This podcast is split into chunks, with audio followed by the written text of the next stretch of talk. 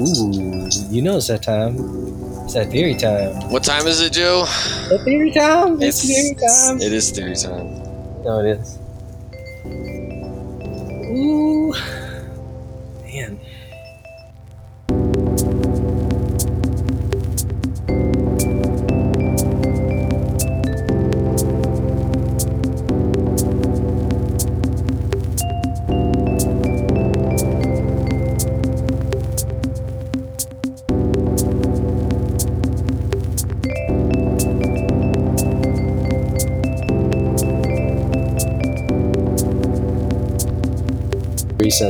Recent, really recent. Yeah, so what, one thing that's interesting is, you know, right before he publishes Beyond the Pleasure Principle, he uh, publishes five short papers that were meant to be uh, a group of 12 in a book that Mm. would be basically titled like uh, meta psychology or something.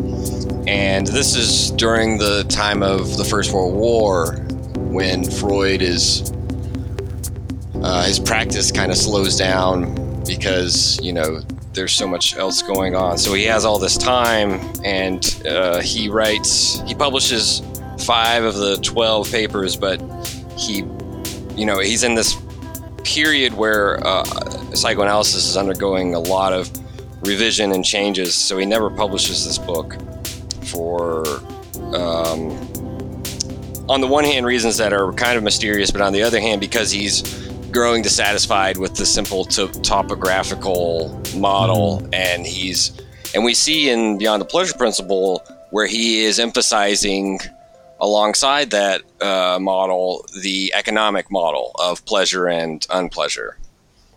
Um, so I read a couple of these extra essays. I've talked to you about one of them, Instincts and Their Vicissitudes. This is where he defines drive instincts from the point of view of physiology and biology. And I always found that really, really helpful.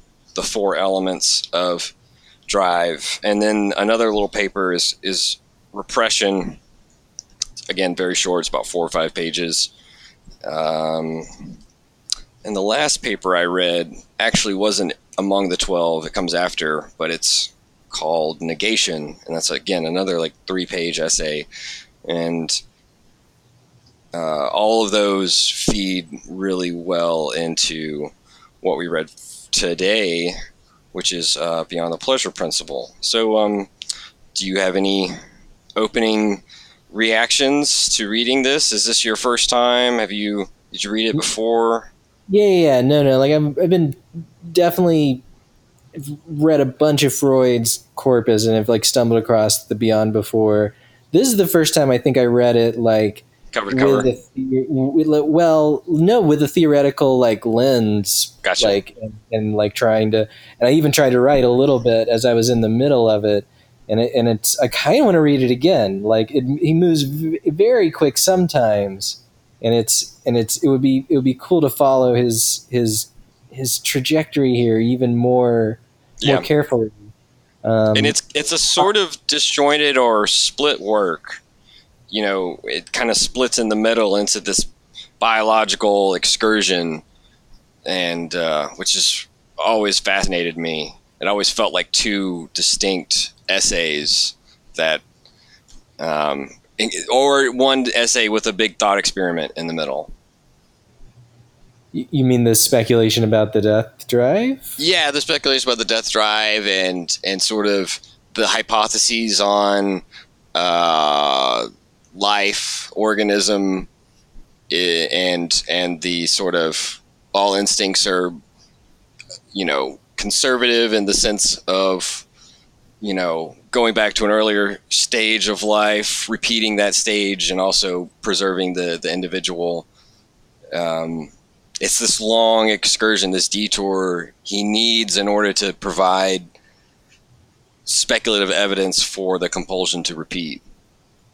Right, he has to go back to the the molecular. Right. and this is the key to like understanding this catastrophe, right? That he has to show us that the only thing beyond love is death or something, right? Like, and I, don't know. It's it's in like it's in this dynamic between the two that everything lives, right?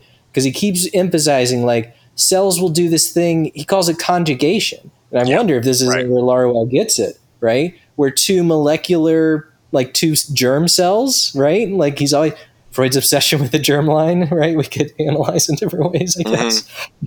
like these these germ cells that like they fuse, and then they by fusing they revitalize each other. This is the whole this is the whole point, right? Like that that we're we're we're trapped in this disaster of time, and we can only repeat. And this is this is kind of the destiny of of of human beings, where like it seems like we're doomed to repetition, but by talking to other people and, and like by plugging into different kind of collective assemblages, we can we, we can introduce differences. We can we can change, right? Like, um, I, I I don't know. Like I think this is this is the question of the demon, right? Like why is the universe always permuting me into this shape, right? Um, and Freud wants to say it's not it's not a demon, right? The demon is a is a myth. Like this whole work is about demythologization Yes. of like the the the effects of demonic possession that like you know I, and i guess he's talking about like self-destructive violent urges. It's sort of hard to pin down exactly what i mean he could be just talking about mania you know what i mean? But like what is this what is the sense of the demon in this work right? And it's like it it, it what it figures as as the fates right? As the uh, agency that would operate the structure of your world and cause you to recombine over and over again in the same way um, to conjugate in ex- with exactly the same triangular structure, and so that you're not actually, or it's it's not that you're not revitalized, but that you're only revitalized through through this n- negation, this triangulation, Yeah. right? Um, and that like everything has to happen th- through the death drive in the last instance. This is this is how it seems, right? That all of life from the very beginning seeks seeks its own negation, um, and it does. It seems antithetical to to Conatus or the self overcoming will to power Mhm. that that other at least another kind of philosopher would see in this problem. Right. And we see, and this is a point Derrida makes, is that Freud like is very conspicuously avoiding philosophy, even though doesn't he mention Schopenhauer in the Beyond? He says something does. about like Schopenhauer's prefigured this in terms of like the importance will of live. the Yeah. will to live, right? right. And the importance of the emotions generally, I guess. But Well, and he also makes a an allusion to Nietzsche and the Ubermensch, uh, and it being a kind one of those Yes. one of those illusions, one of those kind of and, and fictions Correct. that that he's not Yeah. going to up, uphold.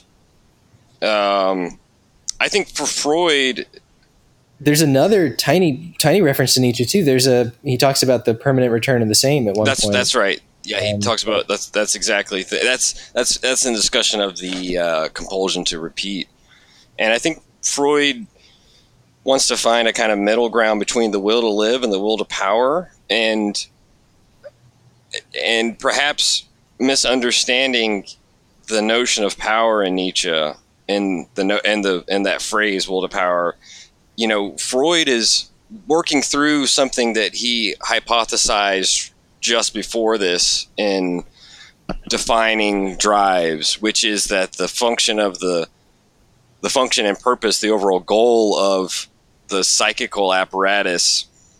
On the one hand, he wants to generalize from what he takes as a principle here, which is it's about evacuating excitation, keeping it constant, perhaps or at its lowest level. This is these are the three options that he vacillates between or he wants to entertain at the same time. And he generalizes from that to say that the psychical apparatus, the mental apparatus, its goal is a will to master. It's a will to mastery. And this obviously he puts forward this hypothesis to explain uh, compulsions to repeat. And he and as we know, he turns to childhood play, right? The the example of the Fort Da about the child. Why would the child repeat this seemingly unpleasurable event? Well, he moves himself from the position of a passive uh, spectator to that of an active participant to that of with the goal of mastering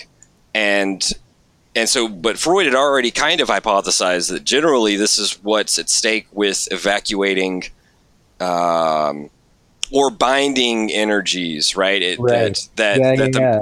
that it's about mastering stimuli um, No, and, and, it, Yeah. and it seems like we're very close at all times to the body without organs, without even once daring to glance over at it or something. There's something like this studious avoidance of of of the very thing he's like plowing through. mhm. I don't know. It's, it's so fascinating to me, right? Um, yeah, it- what's, what's interesting about this drive to mastery is inherent in the definition of drive, right? Because as we know, drive is not like external stimuli. Drive is is the psychical representative of internal stimuli coming from the body, and so uh, he'll say he'll define it very simply that unlike external stimuli, we can't use any mechanical forces. We can't flee. We, there's no line of flight away from drive. So the psychical apparatus has to deal with it head on in various ways, uh, either expulsing the excitation or repressing it in certain instances, along with the ideational associations linked to uh, to the repressed drive. And and I mentioned this to you. What's interesting is the the terminology in the English is a little fuzzy because he wants to say that the drive, the aim of the drive, is always satisfaction, and satisfaction is elimination of tension. Right? It's it's reducing it or keeping it constant.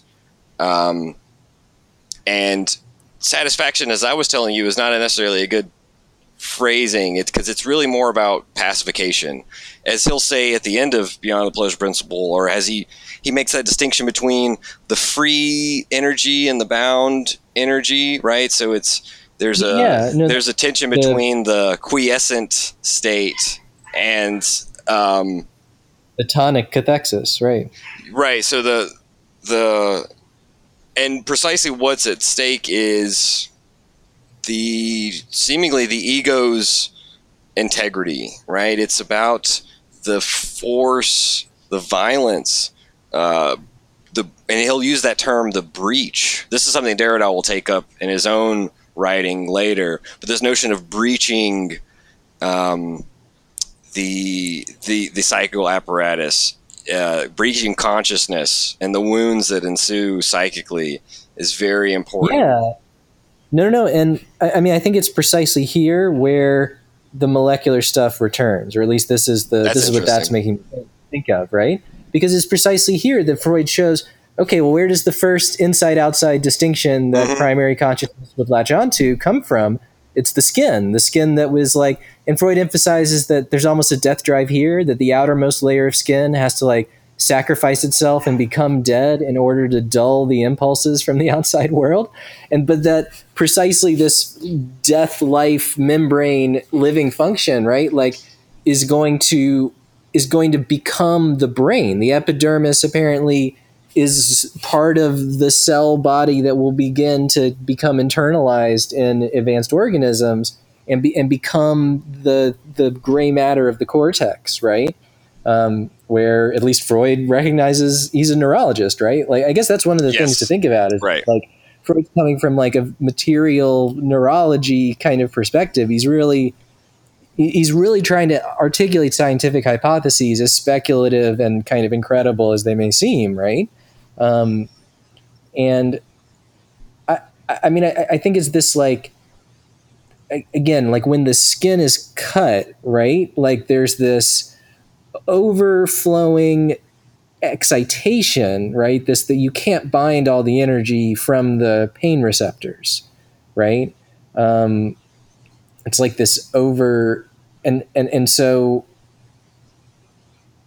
something has to. I mean, something has to happen, right? Like in order to to bind that energy back, or it can become overwhelming Right. induce trauma and shock and so on. Um, I mean, I, I guess that that leads me on to another thought. Just in, in, unless you want to pick up, but uh, it, it- so much of this book is about not just the neuroses, right?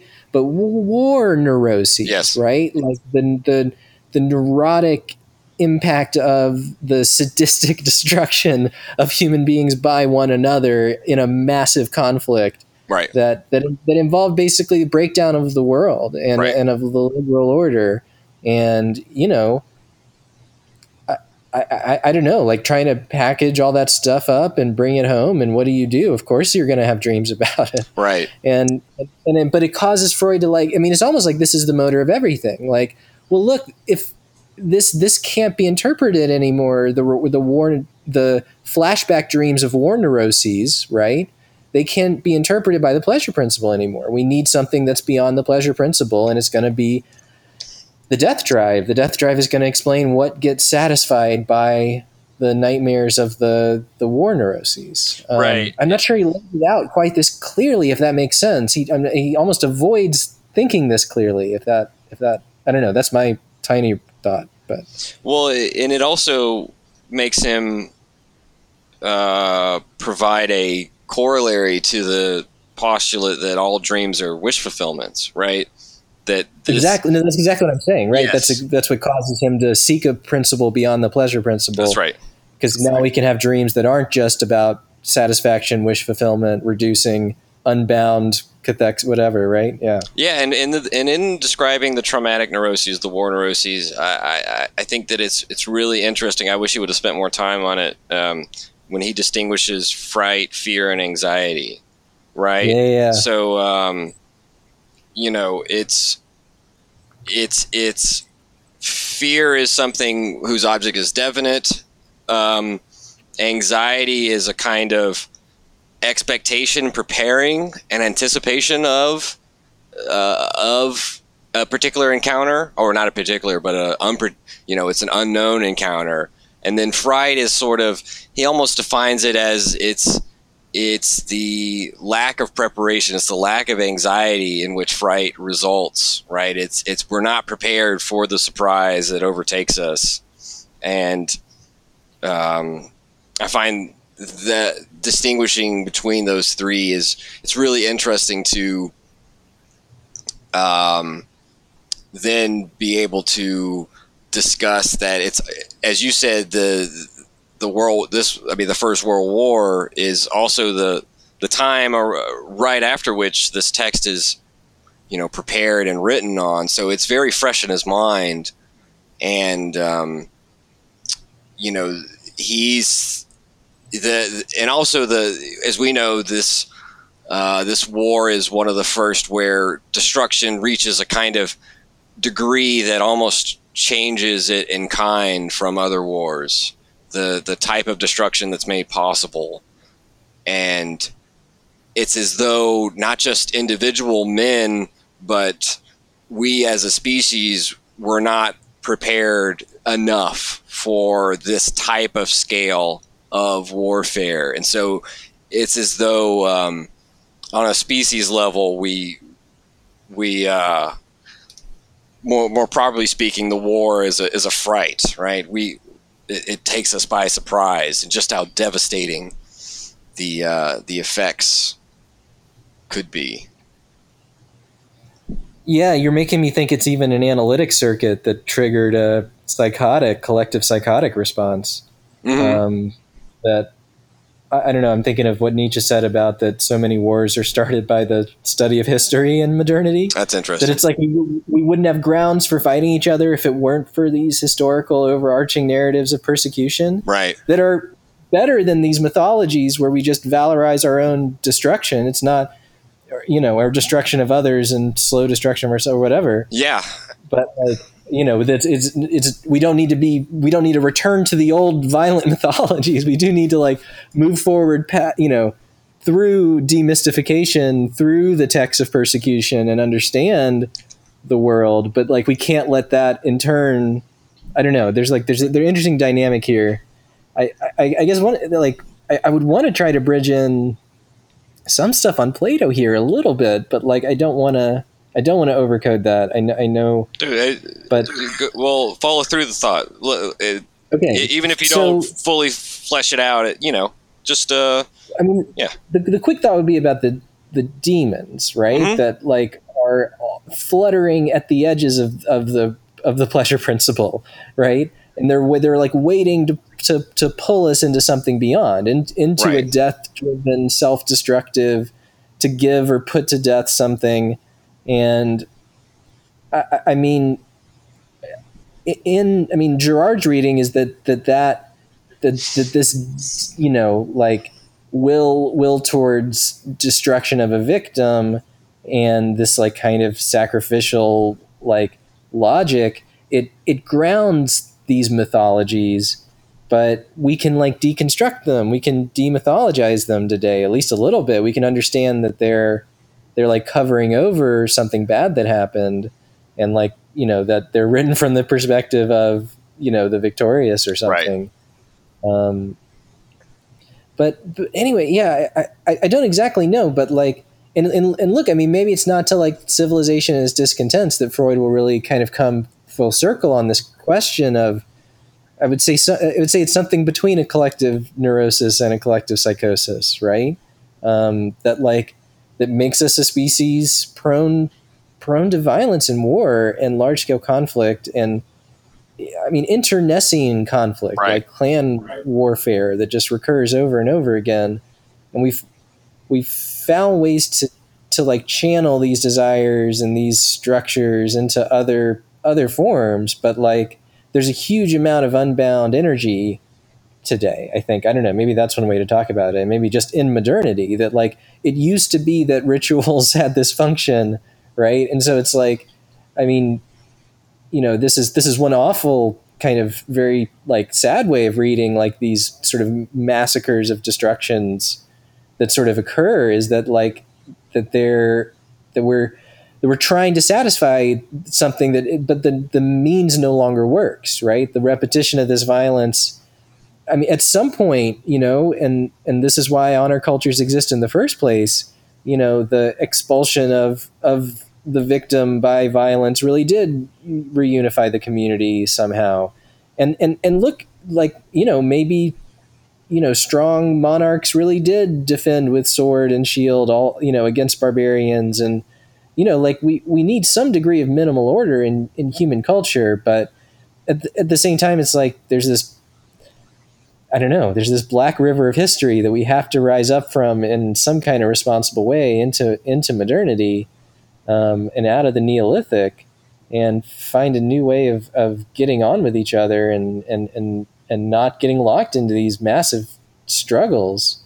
Um, Right. but this is obviously a, beau- a beautiful soul talking about some utopia that can't exist, and maybe that would be you know freud's such a pessimist right? Like you know is is there a, utopian psychoanalysis or is it already schizoanalysis? Like where we've you know actually detected the resentment behind the motor of the death drive and you know rewire eros and and the death drive in a new way that's like okay we can dose we can take tiny doses of the death drive and inject it into the system.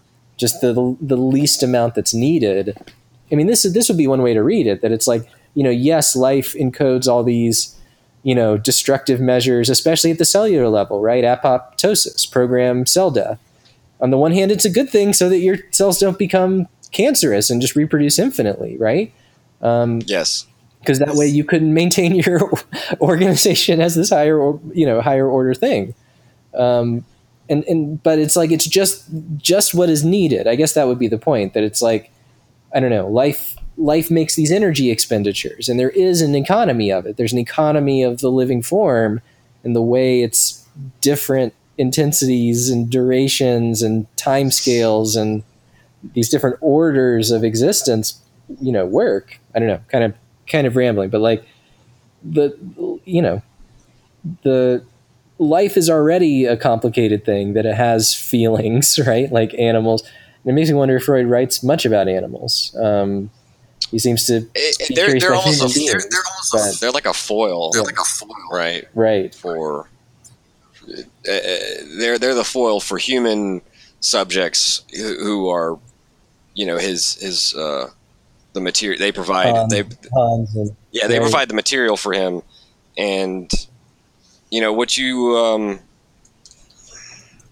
what you said about about life at the end is is, is interesting that when Freud first puts forward the death instinct, he uh, and I think he he could have hit on this more expressively, even though it, it's still kind of there in the background as he works through the text. But that for him, it's uh, it, it's an immanent principle, right? That the that the organism is programmed to die on its own terms from its own internal working, uh, rather than to uh, merely seek its destruction, you know, uh, immediately, right? That that it's and this is, I think, Simondon works through this, and he describes this as uh, this process of amortization that the individual, through its structurations, is programming, leaving behind in itself these little uh, these little deaths that are necessary for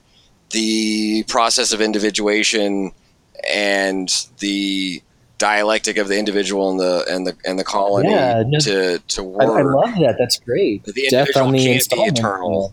Uh, No, no, no. Yeah. Yeah, exactly. 'Cause then, yeah, countries have learned not to issue eternal, you know, notes of debt, right? Like that you could that you could keep paying on. Yeah, yeah. yeah. No, like I, I love I love this point about like there's a yeah. Anyway, the the the economy of life. That was really the thing I was trying to get right. at is that like that the living form like has to has to subtend at least this minimal negative determination of entropy, right? It has to pay it back, right? Like what it what it managed to expropriate from nothingness, right? Um, and you know, but there's I guess lots of ways that can go. I guess is the point. well, that's right? the Anaximander stuff, right? The the pay the justice according to time. yeah. And No, no, no. That's Yeah. that's exactly it. Yeah, yeah. and Freud is very much. I, I appreciate Freud's even with Eros and Thanatos, the death drive, and even if there is at certain points to the speculation a transcendent feeling. On the whole, Freud is mercilessly uh, materialist, as he can be, at least in his assumptions that his speculations are based. Um, I mean, I guess he's like erecting a transcendent figure of death here, which, like, true, you know, like Anaximander's, like Anaximander's superior individual of time, you know, calls us calls us to heal each in order, um, and he uses it to explain the the fact that people are like hounded by demons. You know what I mean? and the, Um, the, and he, he says they might have a death drive. Uh, I don't The know. there is something like the demon daimon thing is really interesting to me, right? Because in our in a, in a, in a Christian monotheistic point of view, we're so apt to think of demons as merely evil and manipulative and possessive in a cer- in a sense in which it's uh, superbly transcendent and binary, but which would make a demon merely the id. But in the you brought up Plato earlier, and I was thinking Socrates and the daimon, which is really more like the guiding genius, right? It's the guiding spirit, and that makes the daimon much more like the superego to a certain extent. So there's a tension, I think, between the demonic and the daimonic that isn't that I think Freud wants to straddle, insofar as the ego is at once um, beyond its control, subjected to these forces that topographically will be from the superego and also obviously from the id.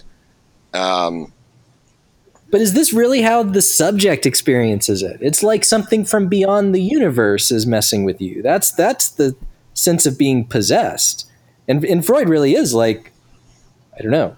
I I, th- I think you're right. The both senses are in superposition, Yeah. and that this is this is one of the key vectors that we could start unpacking between between the beyond and the Phaedrus. But again, we don't necessarily have to go go elaborate that that entire nexus. But like, I, I guess the the point would be that that or at least my thought right now is that like Eros is always circling a death drive, right? It's always like locked around a black hole that it thinks it can only do through that thing, right? Like yes. I, I, I mean, in other words, under industrial civilization, every pleasure has to be indirected, right? It has to go through a whole system of censorships and translations, and and this is in some in some in total the the face of alienation, the face we have to present to the world. I would connect this to facialities that like have to conform with like these hyper designed environments increasingly, and you know, I don't, I don't know. There's a there's a there's a, a question about the Oedipal triangle and the regularization of behavior and the in the establishment of like a uniform communicative plane in which all human beings are connected and I don't know. I feel like we're ignoring the voices of, of the real patients, and I want I wonder like this is the this is the thing Freud claims at the very beginning is that it's like I get all this this all comes through analysis, right? Like he's trying to show like at first we thought analysis was this, and now it's you know now it's not enough just to just to talk you know just to tell the patient we have to to get them to to work through it themselves, right? Yes. Um, yes. And we have to, they have to, from their own point of view, see that, oh, it was, you know, in fact, it was me. So it was me uh, doing all this to myself, right? Because of my death drive or whatever. And it, it just, it, it feels so unfair. It feels like we're assigning to individuals this transcendent urge to go mad. And, and I, I don't know. I don't know. I feel like I mean, this is something Lacan says in the Psychoses that he had this um, like a slogan on his wall, like as a as a student, and it was it was saying that no one goes mad through wanting to. Um, and I think this is a, and and I, I showed that to Mal, and she said it was sweet, and so she got it. She got like the the sense of it here that it's like it is there's a there's an important therapeutic principle in in assuming good I mean, good faith is the wrong thing because obviously every analysand has modes of bad faith and so right. on, right? Like, but I mean, I, I, don't know. I don't know what I'm, I don't know exactly what I'm really trying to say, but it's like no one wants the death drive. Yes. That's it, it feels yes. unsatisfying to me, and I think he knows how unpleasing it is, and that's why it comes with parentheses and speculative quotation marks. Right. I think I think it might do a disservice to the analysand to merely focus on one polarity in the mental apparatus, which would be activity passivity. And when we focus only on that and and the well, it was me all along, you know, Freud wants to say that's only one polarity. That's the biological polarity. There's also the the ego external world polarity, which is which is what he'll call the real polarity. And then there is the uh, like the pleasure unpleasure, which is obviously the economic polarity. And here, I think he's trying to in the beyond the pleasure principle um, he's i think setting up the traumatic neuroses to stand in for the ego external world polarity but really what's engaged throughout uh, especially in the biological speculations is the tension between the active passive polarity and the uh, the economic polarity of pleasure and unpleasure right like how could it be that a, the satisfaction of a drive could be unpleasurable in mm-hmm. itself. Mm-hmm. Like for him, that's a problem yes. because that violates the very definition of what drives are seeking, which is satisfaction, which is always pleasurable in in and of itself. And so it's it's that how can it how can and I think that uh, you know here one could turn to someone like Spinoza in the ethics and show I mean Spinoza has a very rigorous definition of how associations are linked and how uh, pleasurable things can be associatively linked to unpleasurable things and therefore have this vacillation this violent vacillation between the two to an extent to which the negative the unpleasurable overrides the pleasurable and um, and I think that Freud, in a similar way, is trying to think this through the, you know, through this pioneering activity that psychoanalysis is meant to be. Um, and so I, I see, you know, elements, at least in that aspect of the ethics shared with with Freud. Obviously, they're dealing with totally different things, but there is a there is a, a sense in which Freud understands ethics in a in a way that Simon uh, that Spinoza does, which is about the marshaling of forces of what bodies can do, what they are programmed to do, how they function, um, in their linking. Yeah, yeah, yeah. I mean, there's definitely okay. No, no, no. I, li- I like it. Like the associationism, the the problem, the ethical problem of feelings. Um, that's yeah, that is an interesting interesting link here. I mean, the I, guess the thing I'm thinking of is like look, the the death drive is not in itself sufficient, right? I think to explain, you know, like I mean, maybe it goes some way towards explaining things like masochism. Um, and and maybe it does show something about the generalized sadism of war and and explain something about war trauma and neuroses, right? So look, maybe it does answer to some of these analytic concerns. I, I mean, I guess I'm just, I mean, I'm wondering about the therapeutic value of telling someone that they that it's their death drive, and I mean, I, and that that this isn't anything, you know, but a, a, a collective negation, right? That it's that it's that it's always some transcendental signifier. It's a it's a I mean, there there is a structure here that that is like you're saying. It's a it's it's where it, like the Fort Da game, right? Like we're attempting to master something that was difficult, right? Difficult for us to bear, right? That was traumatic, um, and so we we repeat.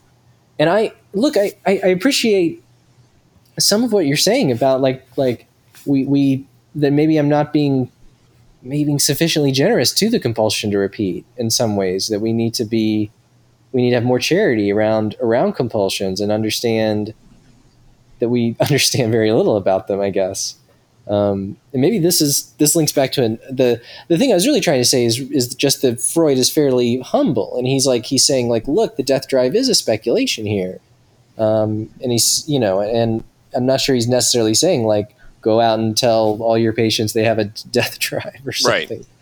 I, I, don't know, right? But just that that you know, in order to understand like you know certain radical traumas, like war traumas, that we need to we need to understand that yeah, that sometimes the the, the drives can get mixed up, right? And uh, but I, I I don't think it's sufficient to say that you know oh this this person is mixed up. They just they want to do stupid, evil, destructive things. I, I feel like this is just too. It is blaming at some point, right? Um, but but look, maybe this is this is a different kind of reading of the of the work or something. Um, but I, I, I, guess I guess the hypothesis would be that even Freud understands that there's something at least that that we will resist about this hypothesis, right? And this is why he parenthesizes, puts it in, says it's a speculation and so on, yes. right? Right. Um, and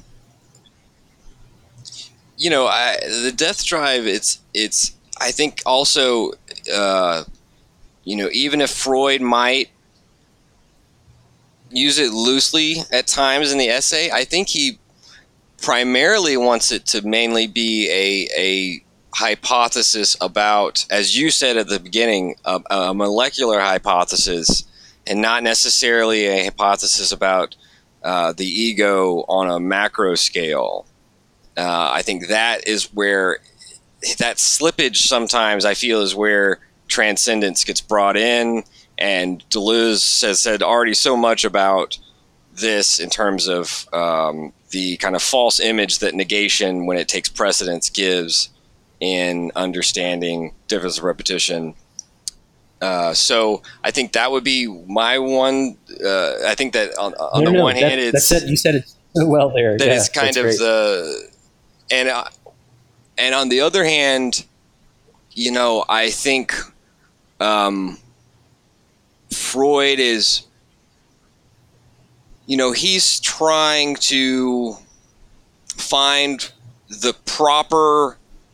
He's always trying to find the proper dualism, the proper uh, functionaries to stand in for the dualisms. You know, earlier on in the topographical, it's really the conscious preconscious versus the unconscious. and as he even says in Beyond the Pleasure Principle, you know, we have to move from a simple opposition between the conscious and the pre and the unconscious to the uh, the ego and the repressed, right? And I think here with the life and death, why it's so speculative is he's trying again to rework these uh, the, these dualisms that in the past he's relied on, and then they contradict each other, right? Like for example, the he, he previously was focusing the dualism on ego instincts and the sexual instincts, but in Beyond the Pleasure Principle, he actually has to revise that uh, opposition because of narcissism, masochism, as you pointed out. So I think here, life and death, it's um, again the reason why it's so speculative is because he's trying to find the the finest ways of of, of separating the dualism without a kind of contamination. And I think that the problem is, in, in the end, um, he'll want to say that you know they even though they've been in conflict primordially it's as though uh, and he doesn't say this but this is my reading of his hesitation it's as though they come from a common source and what he doesn't want to do is to acknowledge this plainly because this would fall into what he critiques in Jung, which is the monistic understanding of the libido. And um, he wants to preserve dualism at all costs, even if it causes us to swap around different binary oppositions. Now we know what Derrida will go and, and, and do with this and, and show through this notion of a hinging deconstructive movement that will cause all these dualisms to collapse given enough pressure.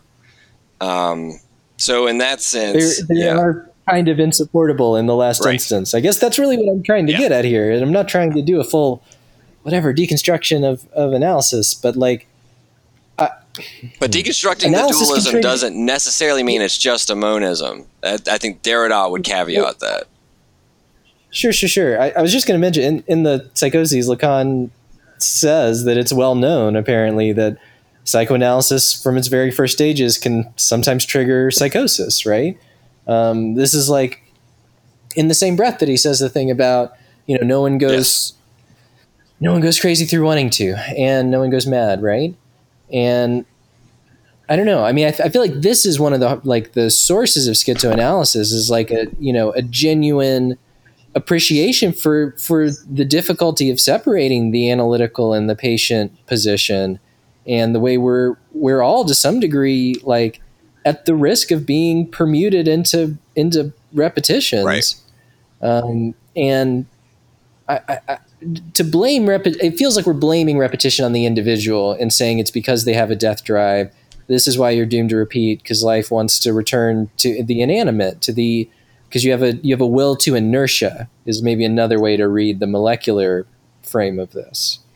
Um, which like you're saying is is is another way to state the pleasure principle which is the will to like zero neutrality. You know what right. i mean? Once you actually take away the labels, they don't seem very different. I I, de- I appreciate that that analysis. That reading. yeah, and you know, and, and it's it is difficult because the compulsion to repeat isn't just death drive, right? It's also the drive to master, which to a certain extent is self-preservative and thereby, you know, uh, on the side of life. So I, you know, I, I this is why I try to um, forego giving too much credence to the stark opposition.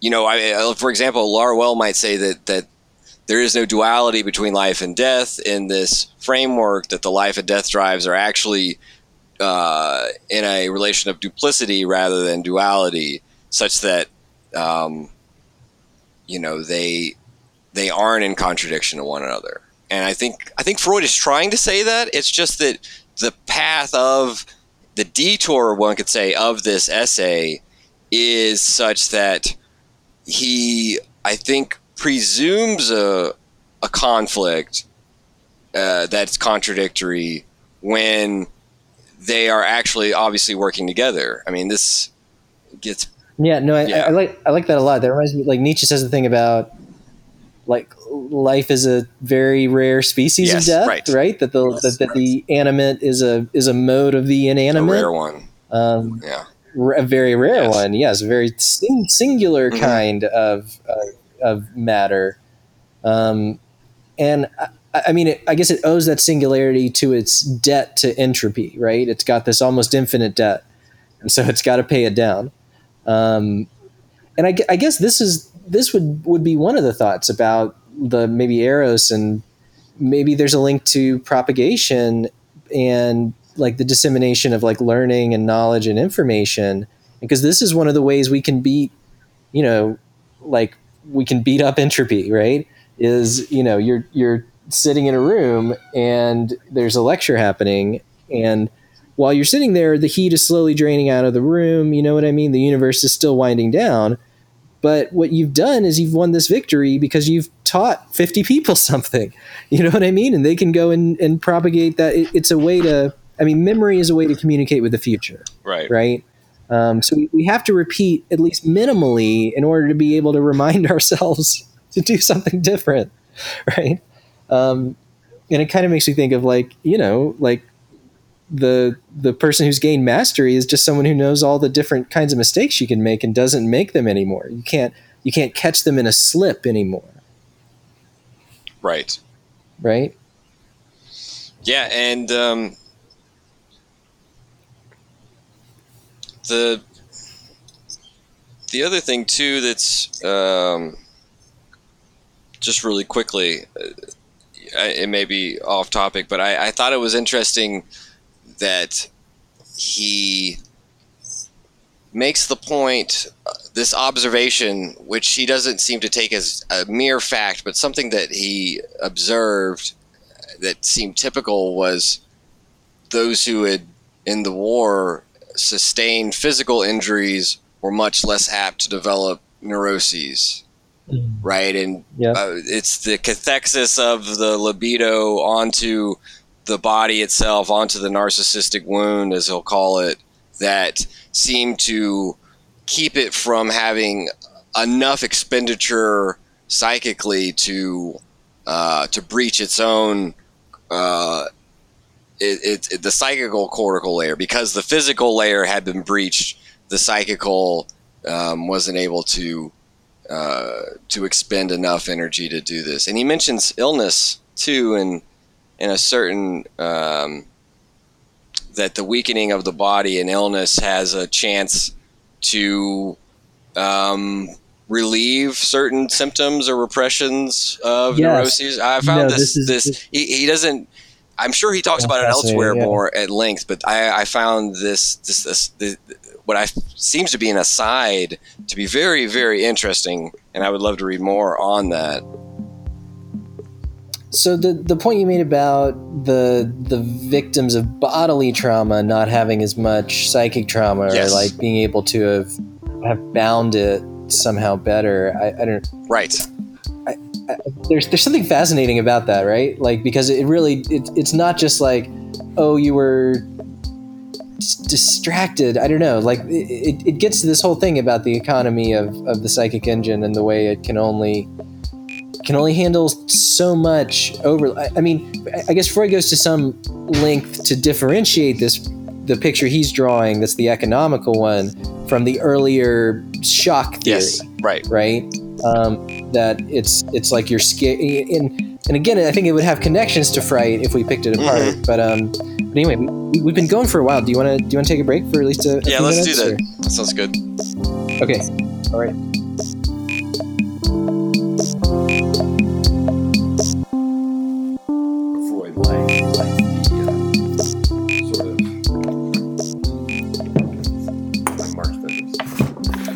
Is psychosis the same as unanalyzable, or is that just the schizo- Oh. schizophrenics? I feel like we can analyze psychotics. Right. Like schizophrenics are the ones who like you can talk all No, night. it's, it's Yeah, the and then that Freud doesn't like. I think Well, because they'll just connect everything you say. You know what I mean? It's and um, forget it immediately, right? Like it doesn't Yeah. have any. you, you can't make a mark on the body without organs that la- that lasts. I mean, right? Deleuze and Guattari actually follow Freud very closely here when they talk about the psychosis as a as a drive, function just outside the individual psyche. Mhm. uh, as a process, we could say. It's about withdrawing libido. It's, it's about withdrawing cathexes and cutting off the machines, right? That's what the paranoiac does. Something in psychosis that uh, cuts off signifiers and um, other other machines that are clinging to the body without organs, right? It's, it's about flinging them off and So- disconnecting. The paranoiac body without organs. You're saying it like it flings all the machines. It throws the toys as far away from Yeah. itself as it can, but only in order to drag them back and show them Sorry. how they were here all along, and I knew exactly Right. why they were torn from me in such a traumatic way. and I'm gonna. I mean, this is conspiracy. You're you're recapitulating all the awful elements of the world over Right. and over again in such a way that you feel like you can somehow somehow But- somehow master it. Right? I was Like- be, I was being a little quick though, and I, I may have. I think the interesting thing is to take what you said and and and make sure, as I didn't do, distinguish paranoia and psychosis, like how No, no, how yeah, the they're linked. they're not the same. The, but I was gonna Oh. say the paranoid builds machines, right? Like, Mm-hmm. and that end up coming back and encircling them. The person who sees conspiracies everywhere ends up creating right. a, a conspiracy. And he also wants to. There's a sense in which he wants to um, talk about the paranoiac as one of the two functions of sovereignty, right, of the state. That's interesting. Right, there's the one of them is paranoiac. I assume it's the well. I think the paranoiac would be Laius, would be Zeus, Cronus. I meant not Zeus, but the the sovereign, and then there's the war machine. That's the. I, it might be the other way around. I have to look at that. Again, we got to read Anti-Oedipus. So, um, but I like your. I, I, and thank you for telling me about the Phaedrus. You, you convinced me. No, it's it's definitely worth worth reading. Um,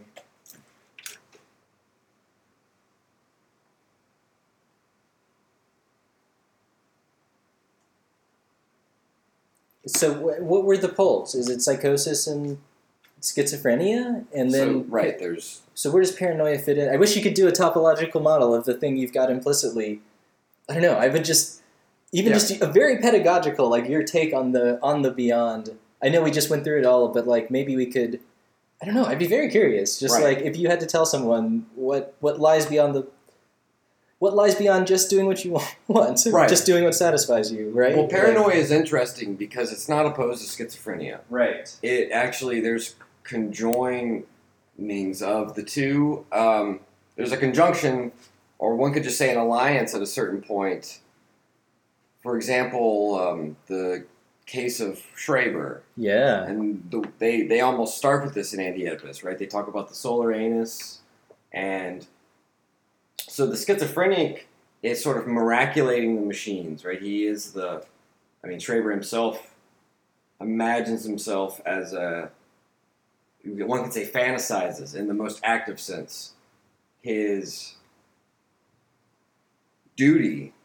His, he's he's a he is the chosen one to a certain extent, right? He is in a certain sense he is a kind of Messiah Christ figure where he has to repopulate the earth and give birth to a sort of divine creation. This is the solar creation. It's the sun rays of. Uh, it's God's sperm, right? It's God's semen, Mhm. And there's a way in which light, the schizophrenic uh, experiences perceptively. I think for Schreber, right? Uh, the way in which sort of the that quantic element of, of light as in its particulate nature inseminating him, but also in this uh, in its continuous waveform, sort of bearing him along his destiny. And I guess I'll leave with that. Is is you were saying something about Phaedrus meaning illumination, meaning bright, brightening.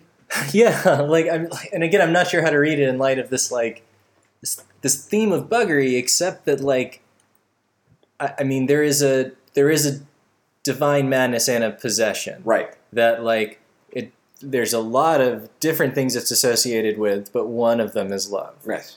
and you know in in love I, yeah I, I don't know there is a there is a madness there is something that's not Right. rational And here they mean he means eros, right? That the, the Well, I mean- erotic love, or is it? what, I mean it depends on what you're asking I mean anyway the- sorry go ahead But- No, no, no. I'm just I'm curious if if there's a play or a distinction between eros and sophos, right? Um, sorry. No, no, no. Philo, Philos and eros. That's what I meant. Yeah, no. I mean, it's it's funny. I think the whole thing, in some ways, is a triangle around those terms, right? Yeah. Like, so, I mean, Sarah would say it about, you know, philosophy at first, it's love of wisdom, and we're fascinated by these these brilliant figures of light that seem to be from a, like memories from a lifetime ago that, Right. that were stolen from us, and we've. This is what this is what Laruelle accuses Deleuze of of acting as though he's rediscovered these secrets at the Right. at the heart of philosophy. I mean, That's the naivete. I mean, and it's and it's it's Nietzsche's. He, I mean, he's al- it's almost naive. This is what this is what JD says. What what Derrida says, right? Like that. that Nietzsche's always on the verge of being naive. Mhm. Um, Is he simulating it? Is he performing it? I mean, I think Derrida performs a kind of naivety, but it's the But- most elaborated, right? so, but real quick, so like the philosophy and sophophily, right? So from Okay. love of wisdom to the wisdom of love. Yes. right? I mean, I think it would be this circuit, Mhm. right? And I mean, in other words, the way philosophy leads us along towards something that I, I mean, it's all, all, almost all the words are wrong. Like all, all, almost only the word invert is correct to the Okay. point where you arrive at non-philosophy and so on. But like that, it's it's it's it's through becoming possessed by a figure of light, a, a demon from beyond the Right. wor- beyond the world that like per- permutes the universe in some way, right? Like that, like such that the beloved becomes this singularity Yeah. that, that we that we follow endlessly. It would be about this like this way that we follow and the way in which we follow Right. that like that everything about love has to has to do with in other words the way we the way we step when the beloved is near Right. i would i don't know is that th- these are hints these are small hints but Well, uh, this may seem unrelated, but I don't mean it to be. Where Laruelle, as you pointed out, this difference in that non-philosophy could be situated in.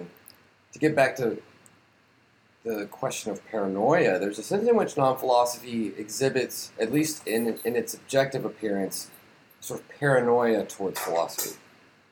Um, that all philosophical, that all discourse, in, you know, because philosophy is in its sufficient principle is actually endemic to language, to this will to represent the real without foreclosure.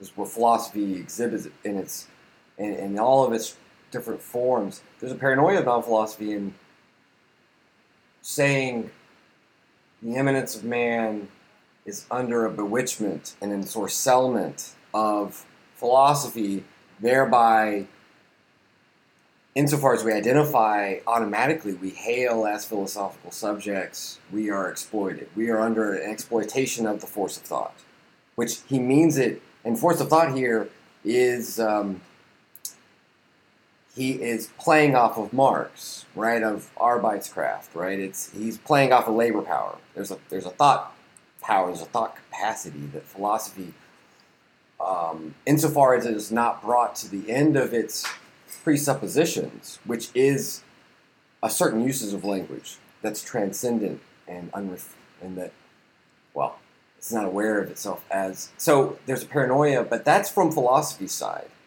Um, that's where philosophy's resistance to the name of the real, insofar as it is foreclosed, it, repressing that foreclosure in its resistance, so if Laruelle sees Yeah, yeah. paranoia. This is the terrorism mark. So if Laruelle sounds like a crank, that's on us. That's all philosophical resistance. You know, even if he seems to be saying all of. I mean, here's the thing. It's like it's differentiating it from the simple crank crankery of like all metaphysics is whatever. You know, so much a Yes. hallucination, right? Like, and which is not even close really to what Laruelle's saying. He's saying like we need a much more rigorous and thorough and to the conclusions kind of approach Uh-huh. to the capabilities of theoretization. Right. And I mean, it's almost like a radicalization of the thetic or Yes. something like this. The non-thetic, as he the, calls it. the Yes. non-thetic, Yes, right? we- like, yeah. so it's like of the from hypothesis to non-thesis or something, Uh-huh. right? Or a, a, apothesis would be like a way I would, I would maybe, but like, but look, he plays off the thesis, but go ahead. no, no, no. I, I think that would be the whole thing. And it's like, I would want to link this back to Fort Da, right? Because Mm. the, the whole game of philosophy is is this displacement? Is this no, it, it happens in a different world, Mm. right? In a, in a different one than this one, in a future one where we can Right. read all these things Right. differently.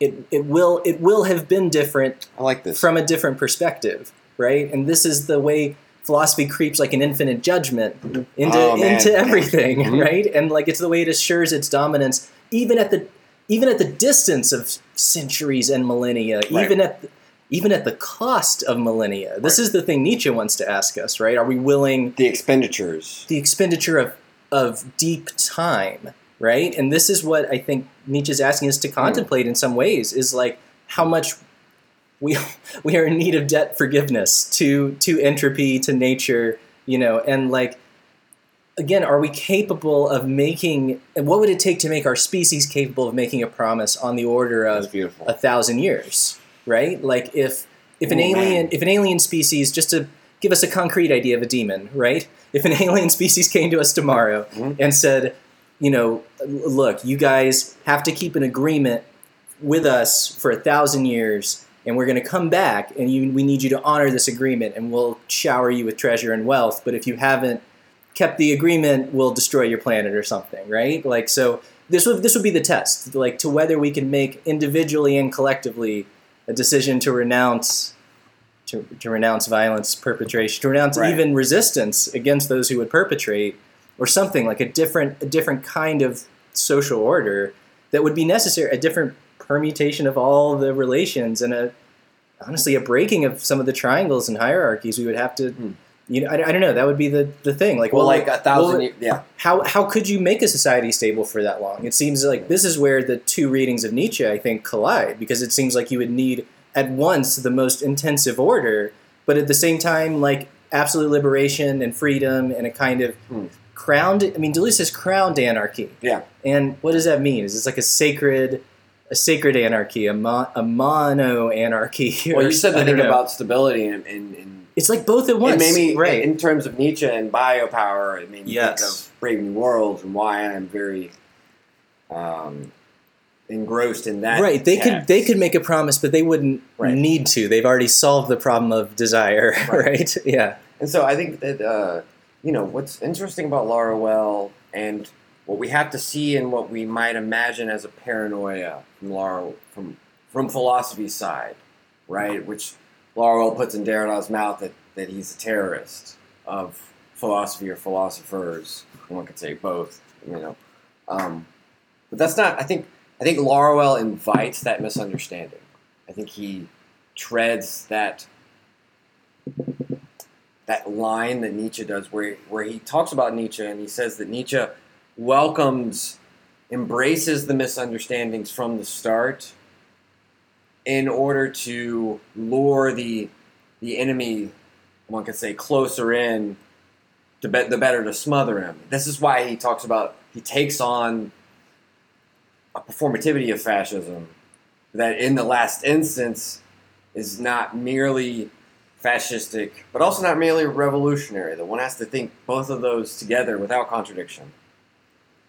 Be- without without synthesis i think is the Right, is that's is is a schizoanalytic point here Mhm. and that like this is this is why bipolarity at the social level exists in the first place it's it's it's like it's not simply that everything is said twice Right. right even though it is but like the the, the world is split in half right like there's a different cognitive structure to languages on the other side of the world they Yeah. they're like they have a different relation to, to the grapheme and, and the morpheme and Right. the- you know what i mean Like, and Nietzsche a- talks about splitting history in two. well, that's that's right. Yeah. Like I don't know. I, I and look, I mean, s- suffice to say, I think this like this problem of like how do we inspire a new social order Right. and like I, I- mean, look in the last instance, like the the the planetary is also the imperial. It's the domain of like Yeah. of, of a of a world spanning new people, right? And like this is this is precisely the language D and G bring up, and it's Yes. where they're closest to Nietzsche. Tout, tout le monde,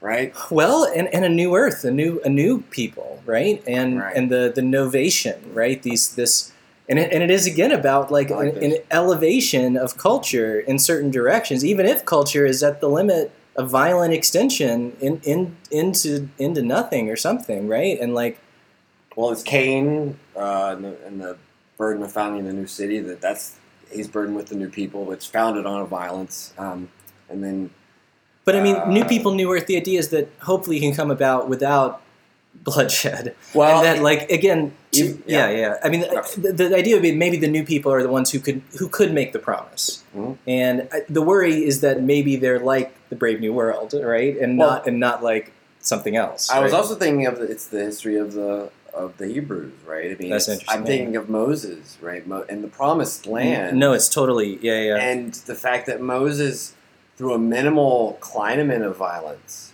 striking the rock, having one could say having wrath in his heart, um, is denied entry, even though he's been he's been the shepherd.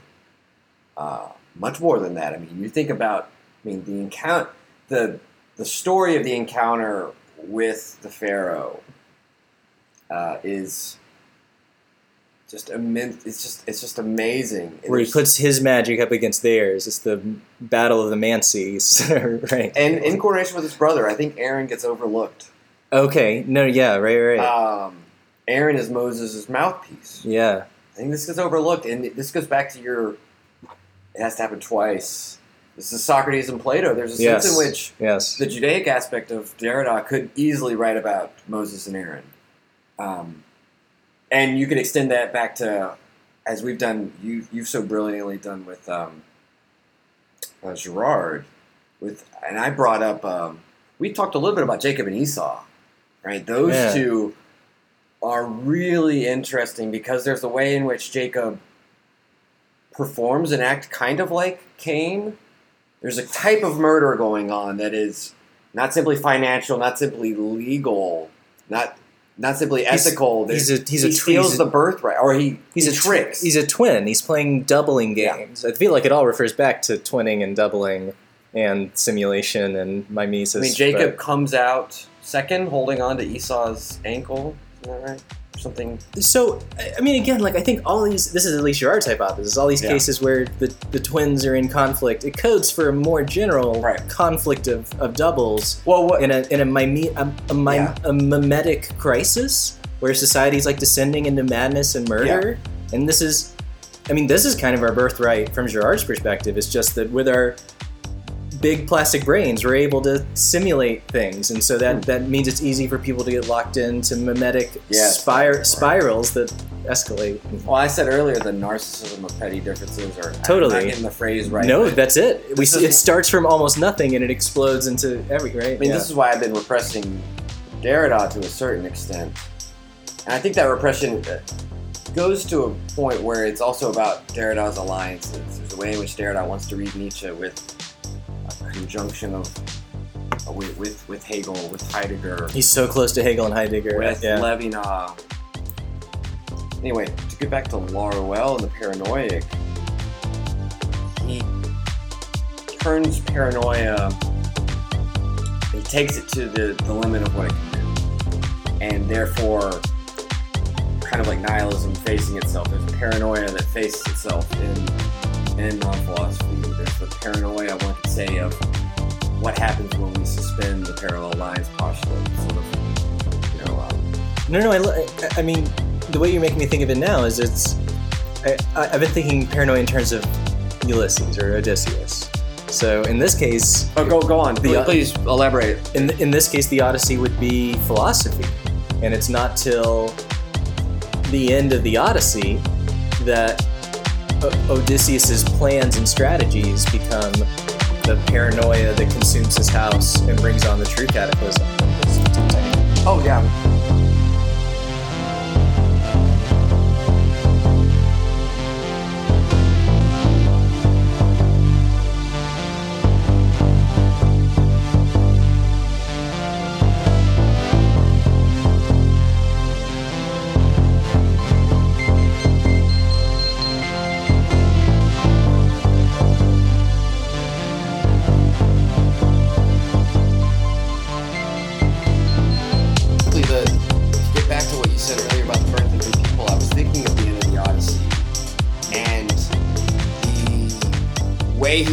Expiate his sin Exactly. Yeah, yeah. is What- to spread culture, to spread the well, it's the maritime, to Yeah. spread the maritime war machine to a certain extent, even though it's not done in a gesture of war. It's actually the uh, the opposite, where it's actually saying, "Here's how this war machine works. Go, Go populate the seas, go, you know, travel through. And it's not just about. There's a way in which what's sublimated from the Iliad is the sea for the Odysseus going back.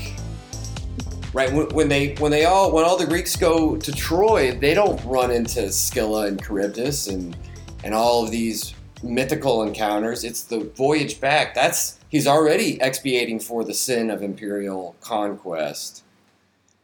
But what Odysseus' trip back represents is the spread of knowledge. So the spread of the maritime or the war machine, the, the mode of discovery, the mode of traveling uh, smooth spaces, as Deleuze and Guattari Yeah, say. cutting diagonally across the sea. No, I love that. This is part of his expiation. and it's It's about but, knowledge. but it's his expedition too. Like that's that's Yes. that's the shape of his circular voyage, right? That's also a voyage in place. It's the voyage of thinking, right? And this is why I'm connecting it with philosophy.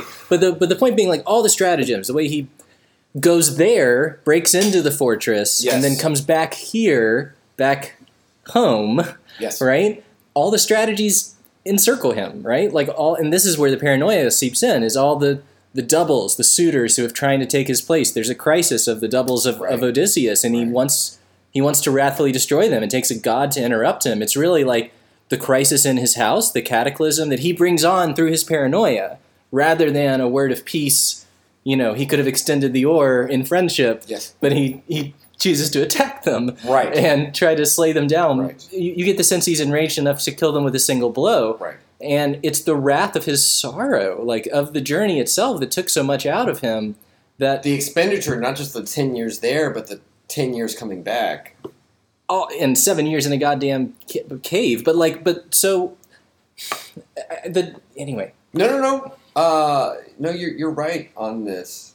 I was talking about Odysseus's that he goes through these extremes of torment, Yeah, of sorrow, because I think the Greeks saw, as Nietzsche says, that that ability, not just the ability, but the fact of having done, of having undergone sorrow, allows for a certain capacity, not just of joy, but as Nietzsche might say, the joy too is the forces that he o- overcomes when he comes back. Well, it's not just the suitors. That's not the only puzzle he solves. One could say there's a there is a sense in which Odysseus is a is a logician, right? He is the as you said the master of stratagems. He's the master of the, lines I remember is master of landways and seaways, something like that. That's one. no, of that's that's beautiful. epithets. Yeah, yeah, master. of- how, yeah. Master of all the ways. He's Right. never. There's no way you can approach him where you can surprise him or catch him in a slip.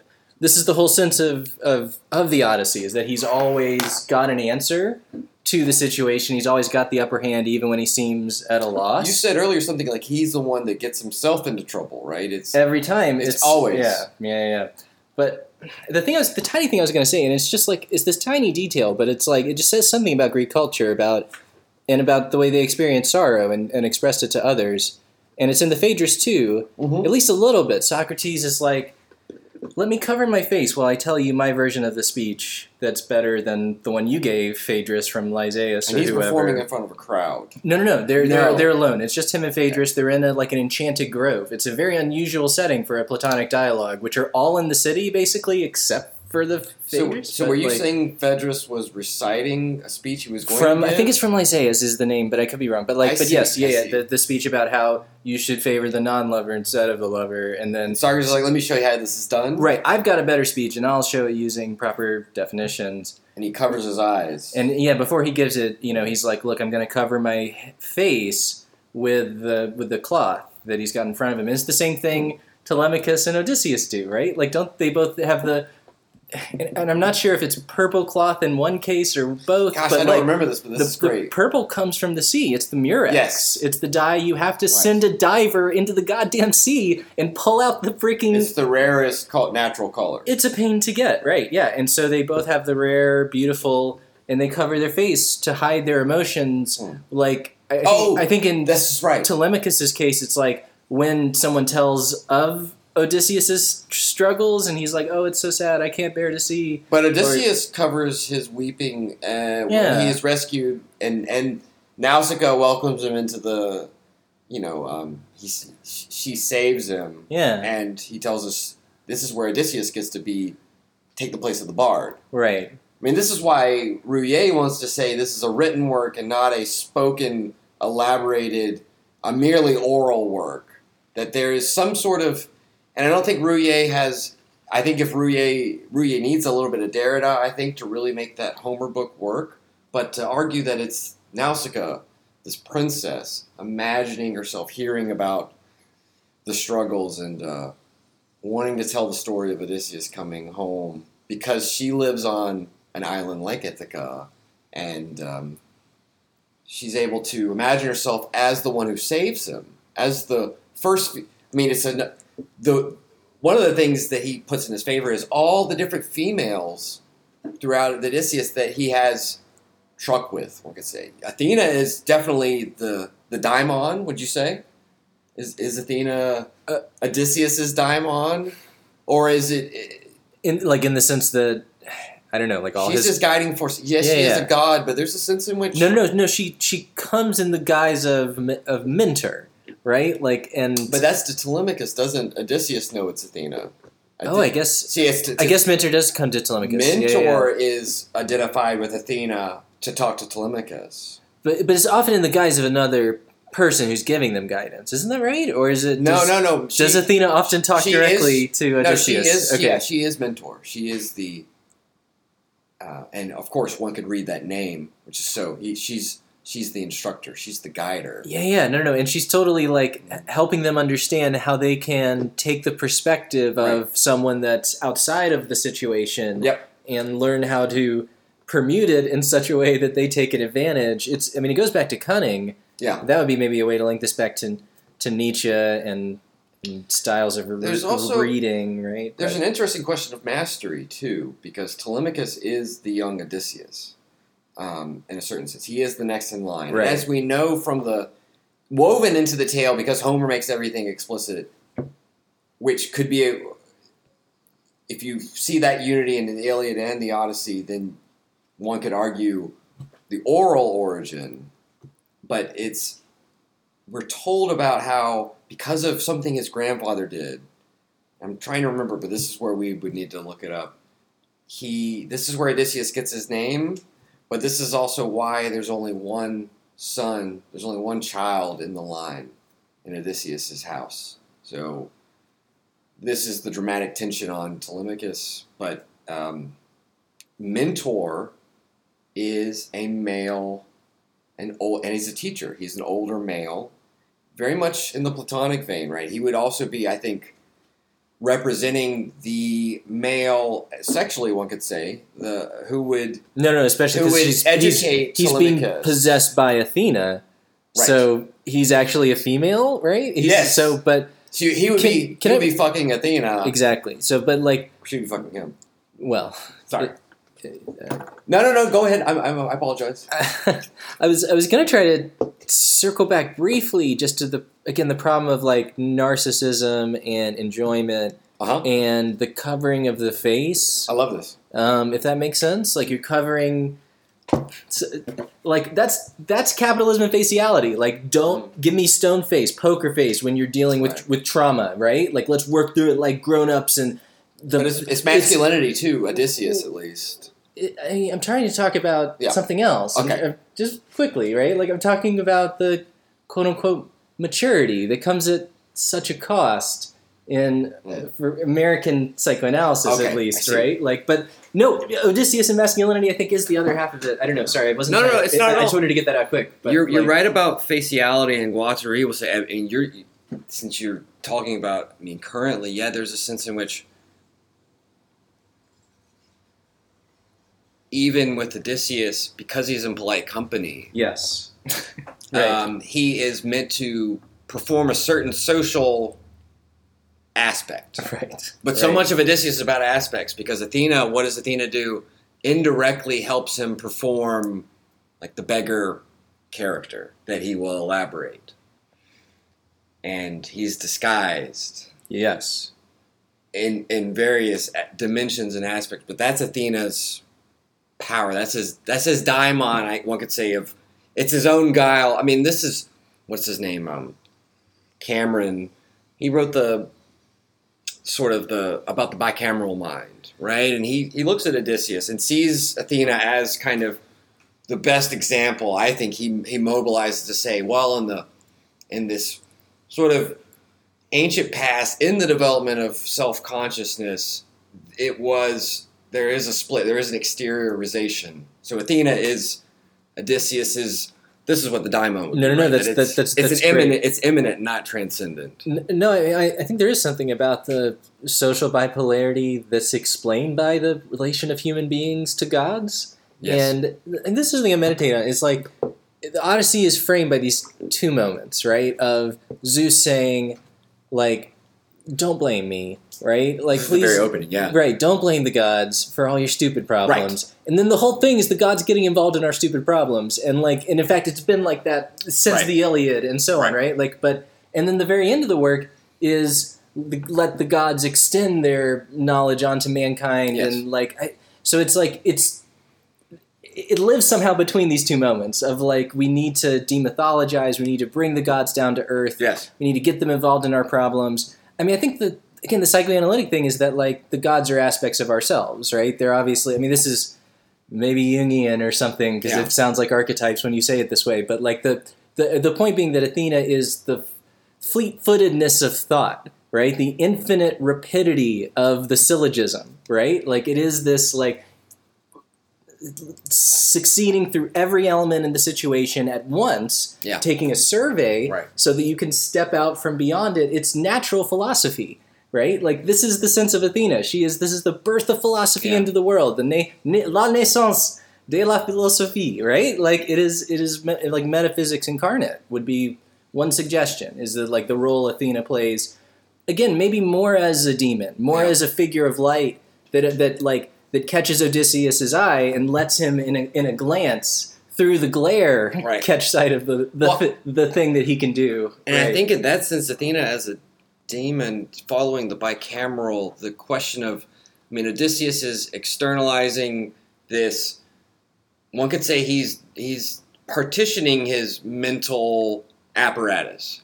Uh, Athena is the psychical representative of Odysseus's wi- guile, while as drive, the stratagem as a, as a which is why he's the solver, he's the logician, as you said very beautifully. And the way that what the story is telling is Odysseus's punishment for seeing himself as unitary. right. Right? When Odysseus shouts his name out, what he is forgetting or repressing or trying to unify is denying that externalization, denying that, for example, Athena doesn't deserve some credit here, right? That she's been watching over him. Now, And would probably tell him not to yell out. right. well, she deserves credit too. That's the thing. He's he's forgetting the fact that the daimon is actually the one that deserves credit. It reminds me of just, you know, it's it's all things are possible through Christ, right? There's something about that. All things are possible through Athena, and he he asserts But the not singularity right. of himself and Athena without distinction. Right. And he's punished for that. And that's the name. That's the it's the name that and then he has to re-externalize. Athena really helps him because now it's that dialectic where he has to become stranger. As you said, nobody. Yeah. Right? This is the dialectic. He or the beggar. you-. You're making me realize now too. He's he's nobody throughout the whole thing almost, right? He has to lose his name and suffer, and this is the price of knowledge, I think. Um, and maturity, you said it earlier. I think that's that would be maturity. critically with question marks. It's it's a lo- it's also a load if that makes sense, right? Like You there's know, a it's it's a way of making people guilty Right. for for their feelings and like having to always process everything constructively through a neutral and precise formulation. I mean, again, that's like aiming at at this totally, you know, I don't know, like detached way of dealing with other human beings. That's like it's like everything becomes a discussion instead of just a, a conversation where we get to know Right. know each other. That's that's what I worry is being like. I don't know. We are in an era of neo orality. Would maybe be a way to wrap around some of this stuff in terms of like every we could do a, psychoanalysis of media would show how it's it's like an embryology if that makes sense. And you're circling back to faciality and, and capitalism, which you which you hinted at earlier. Yeah. And I kind of changed the subject, and I'm just thinking of the question of value and the question of getting back to the question of libidinal cathexis.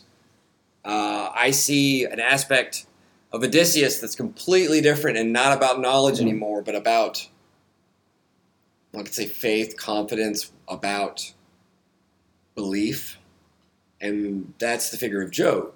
There's a sense in which Odysseus, you know, under he's under certain time constraints, but he he suffers, and Job, right. but Job does so in a way that quantifies it, that that that takes it takes that punishment to its extreme, and about this correlation of acts and one could say divine karma favor.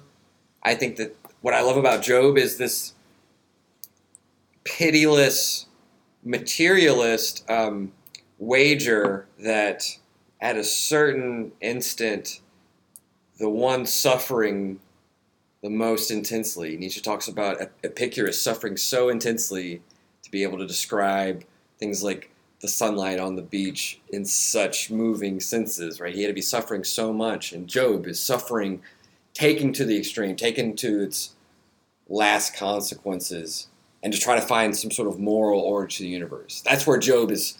Is finally where God answers him and says, "You don't know what the fuck you're talking about. Well, right, that there's not the moral order. That Right. What you find at the end is you can't comprehend me," as he even kind of says. You, did you did you make Leviathan and stuff like that? Right? He Well, so I think I, I would say this way: can you can you judge, right? And so I think it's it's really getting away from this order of judgment and its repetition as like blaming the gods for everything Right. that's wrong with you, right, right? And like this, just to get us back to psychoanalysis for a tiny like because I, just want to let's let's close this because I feel like we've we've been we've been cycling around the the beyond the beyond for too long in a certain way, right? Um, but and it, and it would be I, I- I want to read Freud's papers on technique. I think that would be something to jump into and try to think about Lacan here too, and about his way of reading reading Freud, and because I think that's another. I don't know. I think that's a, that's another and an important layer when you're thinking about psychoanalysis, right? Is like, okay, well, what has actually happened since Freud? Yeah. Um, I don't know. That's just my like. I, I I think there's there's something about the the mathematical in Lacan that connects up with, for instance, Badiou.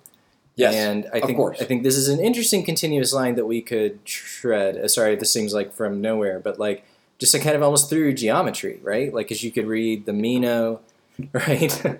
um, but I, I think maybe that would be the question, like how to read the Meno and the Phaedrus together. Mm-hmm. Yeah. I like it, this is where it makes me want to read, de- like in a deconstructive fashion, the actual Greek text of the Phaedrus to see Right. if, to see if there's any mathematical or logical language. Like this was a thing about Oedipus that I discovered that I'm not sure I would have recognized. Like that it, that it took someone pointing it out for me to realize that like he uses and it's almost like you have to have the Greek to see it, right? That he that in the course of Oedipus's deduction, right? That's like always halted. It's always about to Yeah. complete itself, and then someone comes in and interrupts and forces him to start over. But he's like relentlessly on the, the, the track of it. It's like mathematics and logic that like propels the movement of it.